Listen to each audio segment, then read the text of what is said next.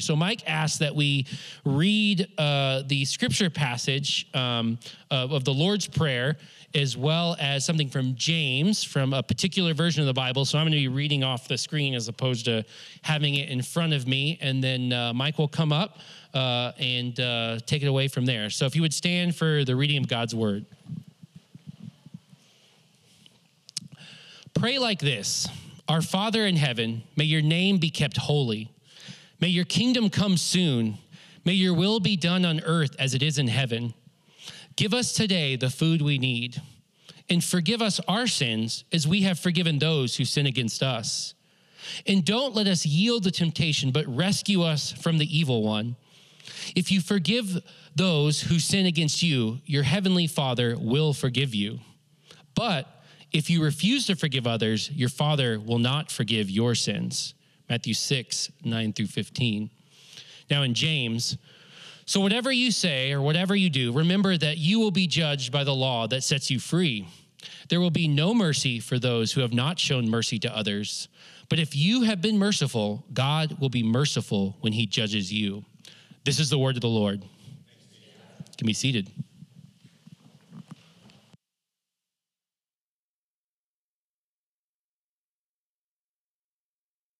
Am I on there? Yeah. Great. Well, it's so great to be with you guys this morning. It really is an honor for me. I um, have a very soft spot in my heart for church plants and new churches, having been through that myself. Uh, my wife Mary is with me over here, so make sure you say hi to her.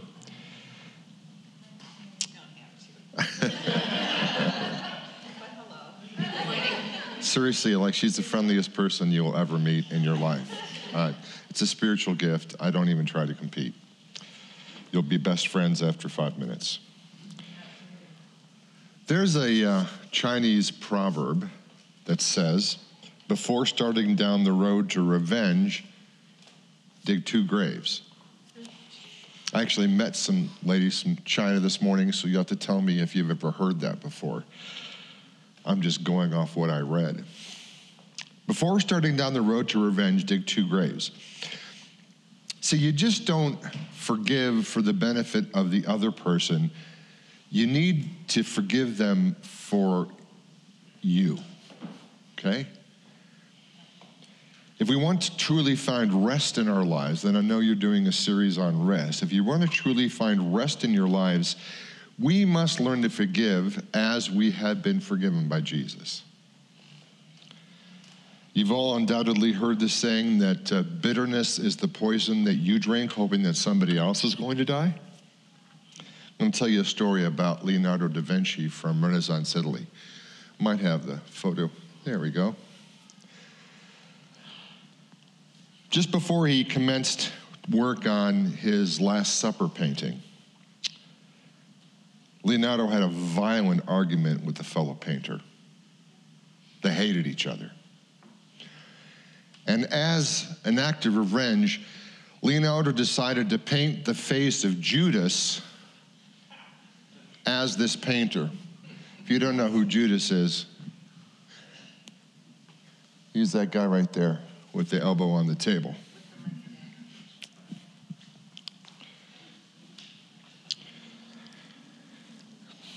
Thus, he would take his revenge by handing this painting down with this guy's face in infamy and scorn to uh, succeeding generations. Everybody recognized the face of this other painter. But when he began to try to paint the face of Jesus, Leonardo ran into some difficulty. He couldn't do it he kept getting frustrated. It was never quite right. Something seemed to be baffling him, holding him back, and frustrating his best efforts. Finally, Leonardo came to the conclusion that it was because he had painted the face of his enemy as the face of Judas. And it wasn't until he blotted out that particular face that he could continue to paint the face of Jesus the way that he wanted to paint it. if you've had any trouble seeing the face of Jesus lately, if you've had any frustration trying to sense what he's up to, if you've been straining to, to hear his voice, then the question this morning is whether or not there's someone in your life whom you need to forgive from your heart. Because if we don't forgive, we're calling down judgment upon ourselves. Maybe it's your mom you need to forgive. Maybe it's your dad. Maybe it's another family member. Maybe it's somebody at work. Maybe it's somebody who's died and is no longer around. Somebody from your past. And the scripture makes it clear that we are, in fact, judging ourselves about unforgiveness every time we pray the prayer that Jesus taught us to pray, the prayer we call the Lord's Prayer. Amen. That's right. There's that line in there forgive us our sins as we have forgiven those who've sinned against us. Yes, Lord. And then James, Jesus' half brother, by the way. Okay, I'm going to go off on a little thing here. I mean, can you imagine what it was like to have Jesus as your older brother growing up in the same house? I mean, every time you did something wrong and your mother Mary corrected you, be like, James, why can't you be more like your big brother, Jesus? So frustrating. No wonder it took them a long time to come to belief after the resurrection. But James did come to faith in Christ. And he says a lot of the same kind of things that Jesus was saying which are some of the same kind of things we hear Mary say in the Magnificat, but I won't go there. And one of them is, There will be no mercy for those who have not shown mercy to others, but if you have been merciful, God will be merciful when he judges you, is what James writes in the passage we read. And I don't know about you, but I want to say to James, James, wait a minute, wait, wait, stop. Isn't God's forgiveness free? Aren't you asking me to earn my salvation by forgiving those who harm me? And the answer is that yes, God's grace is free, but it's also devastating. When God's grace comes into our lives, it doesn't leave us where we were, it changes us. And one of the first changes it makes is to give us the power to forgive those who have wronged us the same way that we have been forgiven by Jesus. If we don't forgive others, we are in a sense proving that we have not accepted the forgiveness that Christ has already offered us. And thus it's removed.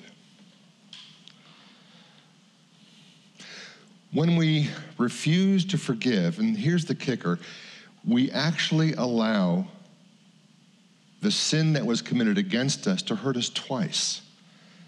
Once when we were first sinned against, and then every time it prevents us from receiving the grace and forgiveness of Jesus for ourselves. We need to stop the pain and forgive. So I'm going to tell you uh, what forgiveness is not, okay? Should be a list up there. Forgiveness is not a feeling, but an act of your will. You may not want to forgive somebody who has hurt you.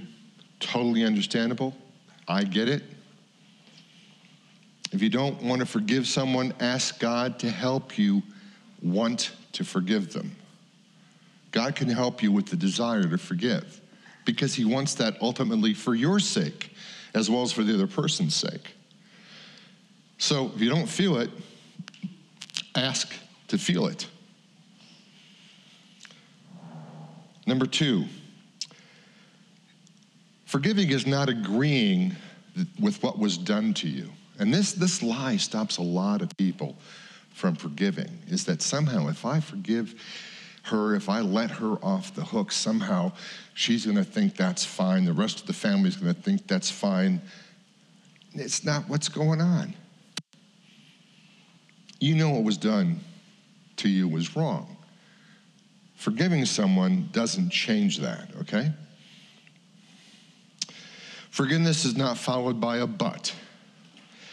As in, I forgive you, but you must grovel before me every time we come together.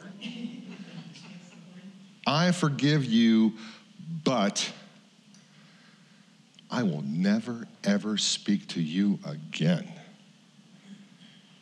I forgive you, but don't ever, ever come near me. There's no but after you forgive somebody. You're just open to whatever God has in store.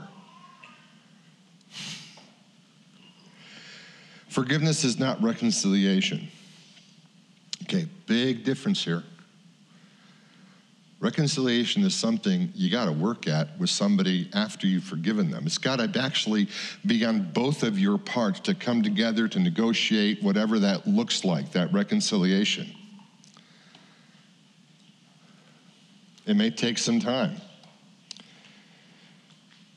It may take some time because maturity has to happen in both of you. It may take some time because the person has already died. And you may only be able to reconcile in the afterlife.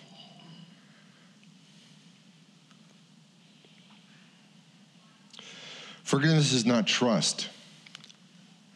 All right, I might forgiving you for stealing my wallet, but I will never leave it unguarded around you again. Understand? I can let that go, but that doesn't mean that I want more of it.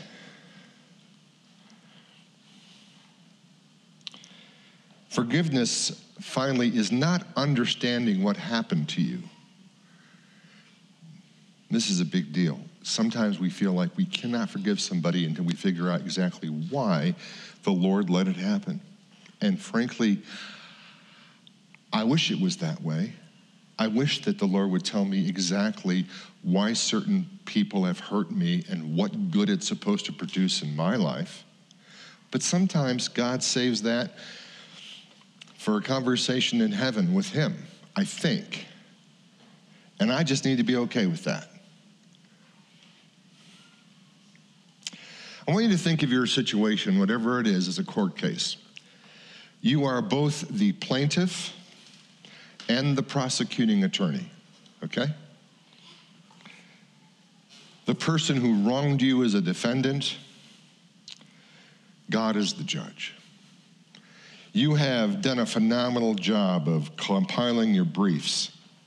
For your day in court, you come in your best looking black label Armani suit. And so much legal documentation in tow that it takes not one, not two, but three two wheel dollies to bring them into the courtroom. The judge enters, he calls the court into session. But to everybody's amazement, you take all your files, you wheel them up to the bench, you drop them off, and then you sashay your well dressed behind right out of the courtroom. That's forgiveness. You're trusting God to judge. You take your entire case, and Lord knows you have one before the judge and you let him rule on it for all time. Because he knows all. Because he's perfectly just.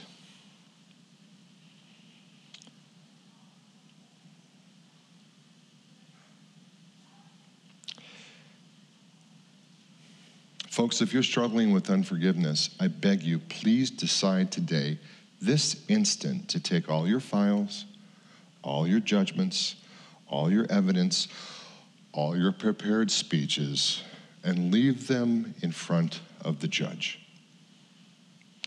He cannot act contrary to his own nature. He's both just and merciful. He's always good. And he'll do right by you. And as often as you find yourself going into that little computer inside your brain and accessing those files again, I want you to mentally place those files in an email and send them to Jesus. And then sometime down the road, you're going to get a FaceTime or a Skype from Jesus, and he's going to show you his smiling face saying, Well done, that you did that again.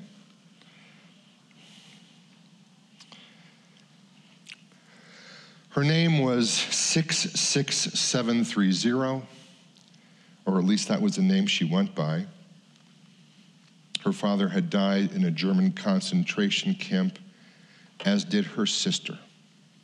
Her freedom, her dignity, her humanity had been stripped away by those who imprisoned her, and yet she survived. They had robbed her of everything she ever possessed, but they could not rob her of the one who possessed her, namely Jesus, her Lord. She saw every day in the Ravensbrück concentration camp a chance to minister to those who were more needy than herself. And then one day, suddenly, she was released. It was a clerical error. She shouldn't have been released, but she was. And as suddenly as she became a prisoner, she was freed. And then her solitary aim was to spread the love of Jesus that she had experienced so radically before, during, and after her time in the Nazi concentration camp.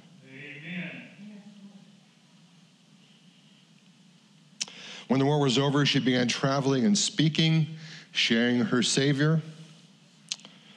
And then one day, something happened at one of her meetings that shook her to the core. I'm going to read you her account of what happened. But you wouldn't probably know her as 66730. You would have heard of her as Corrie Ten Boom. This is what she writes. It was at a church service in Munich, Germany, that I saw him, the former German SS soldier who had stood guard at the shower room in the processing center at Ravensbrück. He was the first of our actual jailers that I had seen since that time. And suddenly it was all there the room full of mocking men, the heaps of clothing on the floor, and my sister Betty's, Betsy's pain blanched face.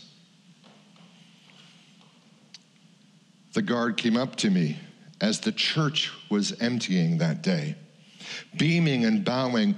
How grateful I am for your message, Fräulein, he said.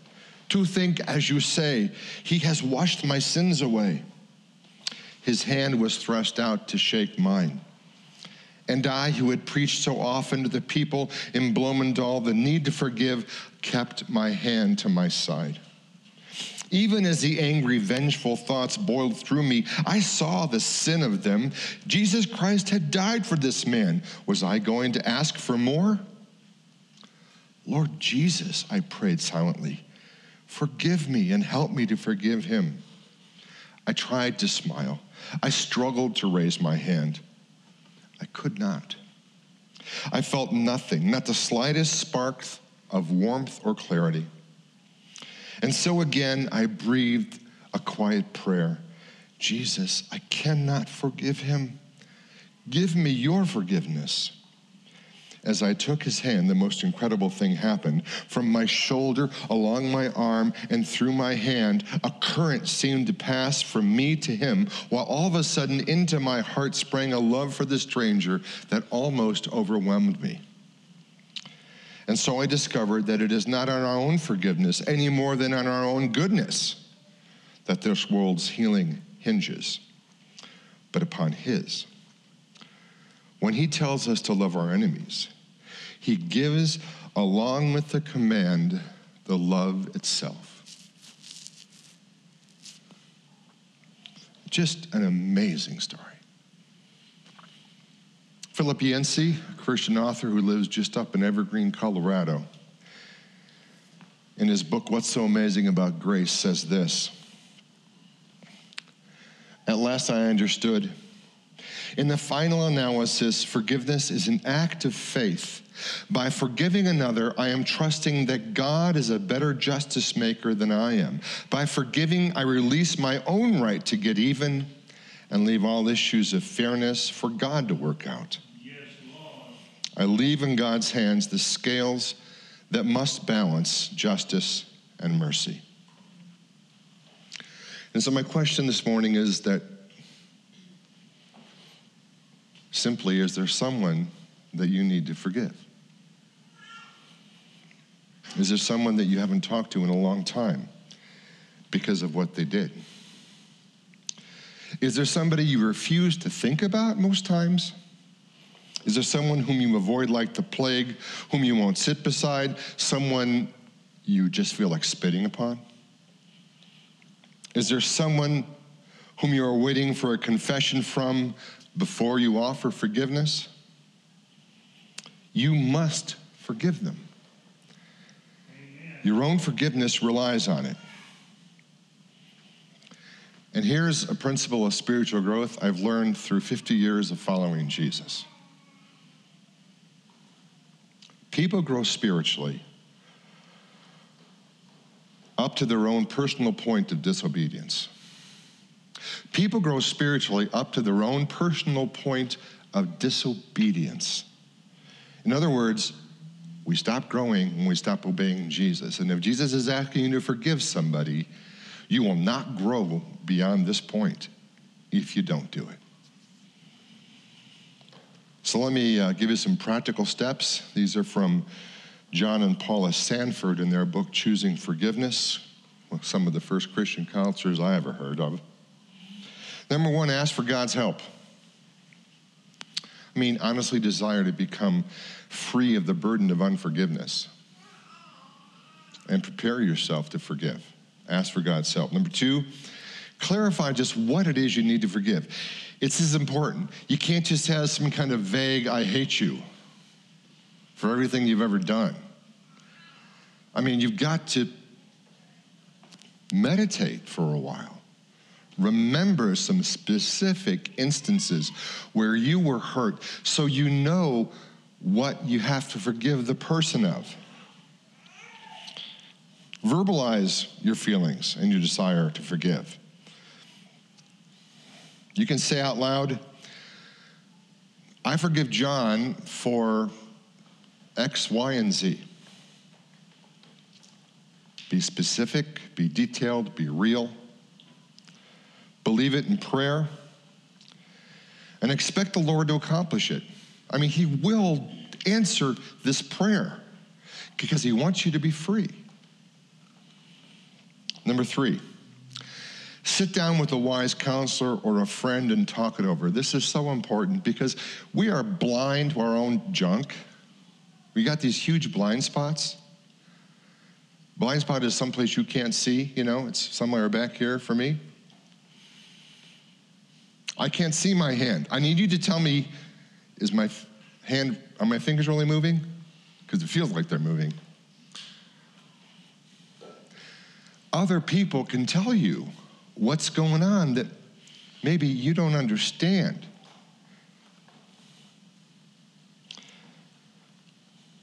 especially when you've been hurt and you're kind of tied up in that bitterness and that, that pain. Counseling will give you the perspective that you need. And I don't mean just professional counseling, I mean pastoral counseling. I mean your own best friends who know you.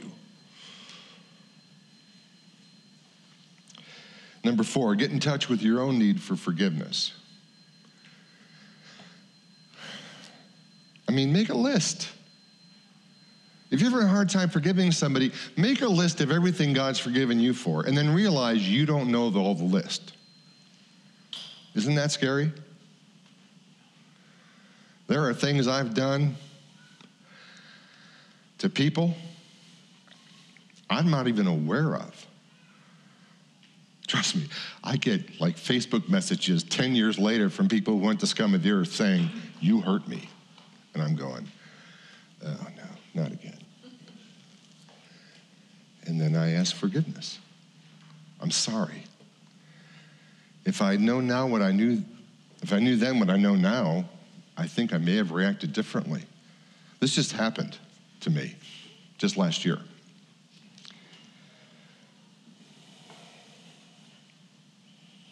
Get in touch with your own need for forgiveness. Look at it every time the feelings of unforgiveness reoccur. Number five, meet with the person that you need to forgive. This is obviously impossible if the person's still alive. If the person's died, you got to trust God to work that out. I mean, obviously, you can forgive them from your heart as best you can. When you meet with that person, make sure it's someplace that they can share feelings. You know, like it's not like in a crowded coffee shop, but there's gonna be a lot of blubbering and crying and yelling on your, you know, whatever. I mean, just be sensitive to that.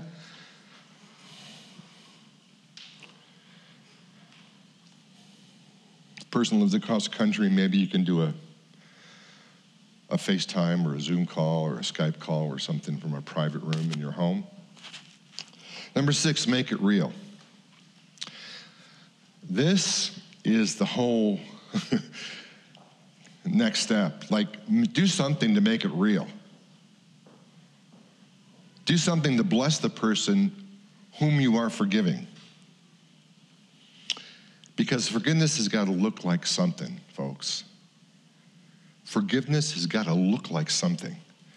Maybe it looks like a birthday card, or a Mother's Day card, or a Father's Day card, or flowers, or a gift at Christmas, or a birthday. Maybe it looks like a meal together. Maybe it looks like a walk in the park. I don't know what it looks like, but it's got to look like something. A freshly baked plate of cookies made with sugar and not poison. You know, I mean, just something. Forgiveness is not a neutral act that just happens, right? Inside of you and nobody can see it on the outside. Spend yourself on love for the person who hurt you.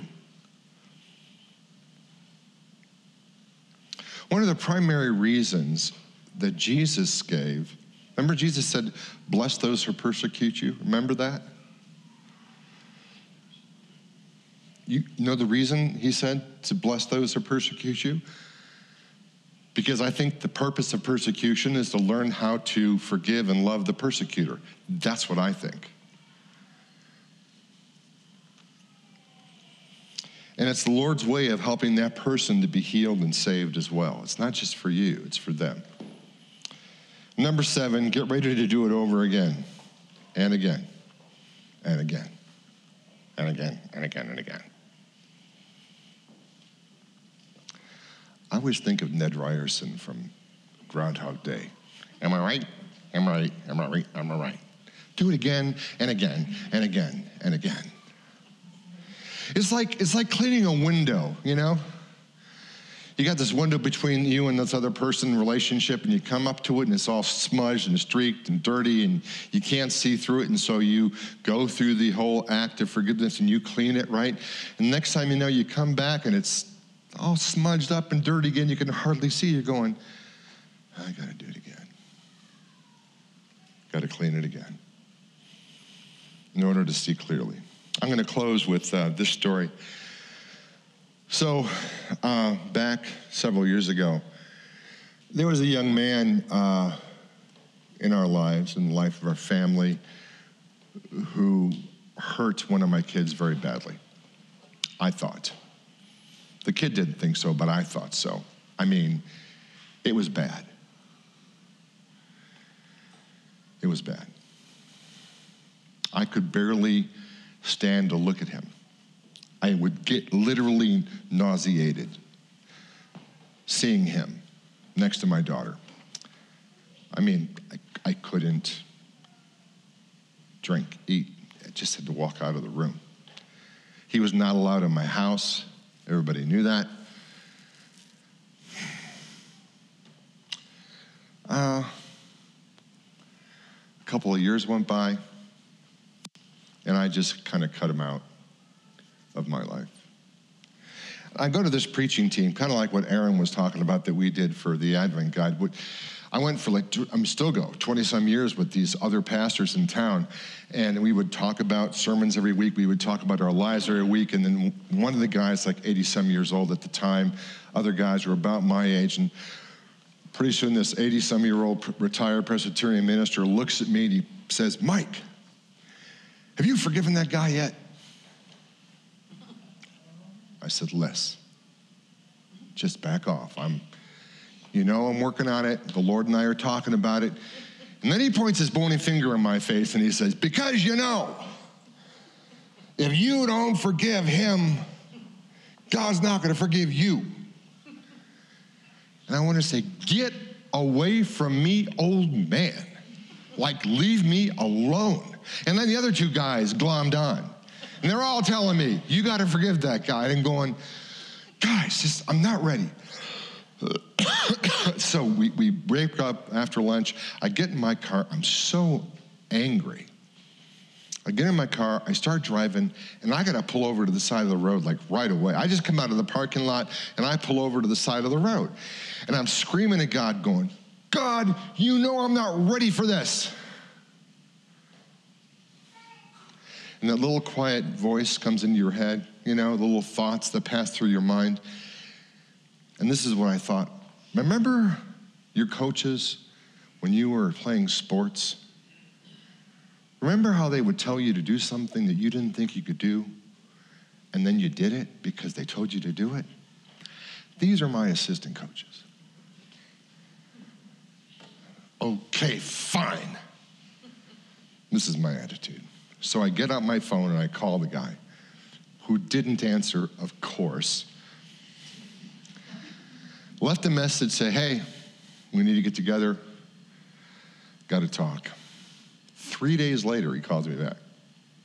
We get together in a park. It's early December. It's cold. It's sunny in Denver. We're outside, we're in the park, and I say to him, I need to forgive you because I'm a man who's been forgiven much. It'd be wrong for me to hold on to this. But before I forgive you, I want you to know just what I'm forgiving you of. So I lined it out how he'd hurt me, how he'd hurt Mary, how he'd hurt my sons, my daughters, the extended family. I just, I did it all. And then I said, and I want you to know I forgive you. And then I said, Forgiveness has got to look like something, so this is the deal. You are now welcome at my house. We have a holiday dinner, a birthday dinner. You're welcome to come and sit at our table. I go, Mary's way ahead of me. She's got a stocking for you on the mantle. She's got a present wrapped under the tree. But I just want you to know it's over. And so he started coming over. You know, Three months later, he's there for my birthday. And I'm mumbling under my breath, I wish, he wasn't here. Wish he was somebody else. I had to clean that window all over again. Here's the miracle, okay? Years later, I like the guy. We have great conversations. May I go to where he works? I'll stand there and, and we'll talk. I mean, it's just amazing to me that I can see the good points about him. And uh, I'm just so grateful to God that he did this for me, you know? I'm just so grateful. And this can happen for you as well. It just can. Because Jesus loves you and he loves that person and he wants you to be free of the chains of unforgiveness. Let's pray. Lord Jesus Christ, thank you so much for what you've done for us on the cross, enabling us not only to be forgiven, but to forgive others. Thank you for your Holy Spirit who reminds us of what's true and what's right and how to love those who are not really deserving of our love. But you died for them, Lord. You died for us, and we're so grateful. Help us to forgive as we have been forgiven. In your name, Jesus, amen.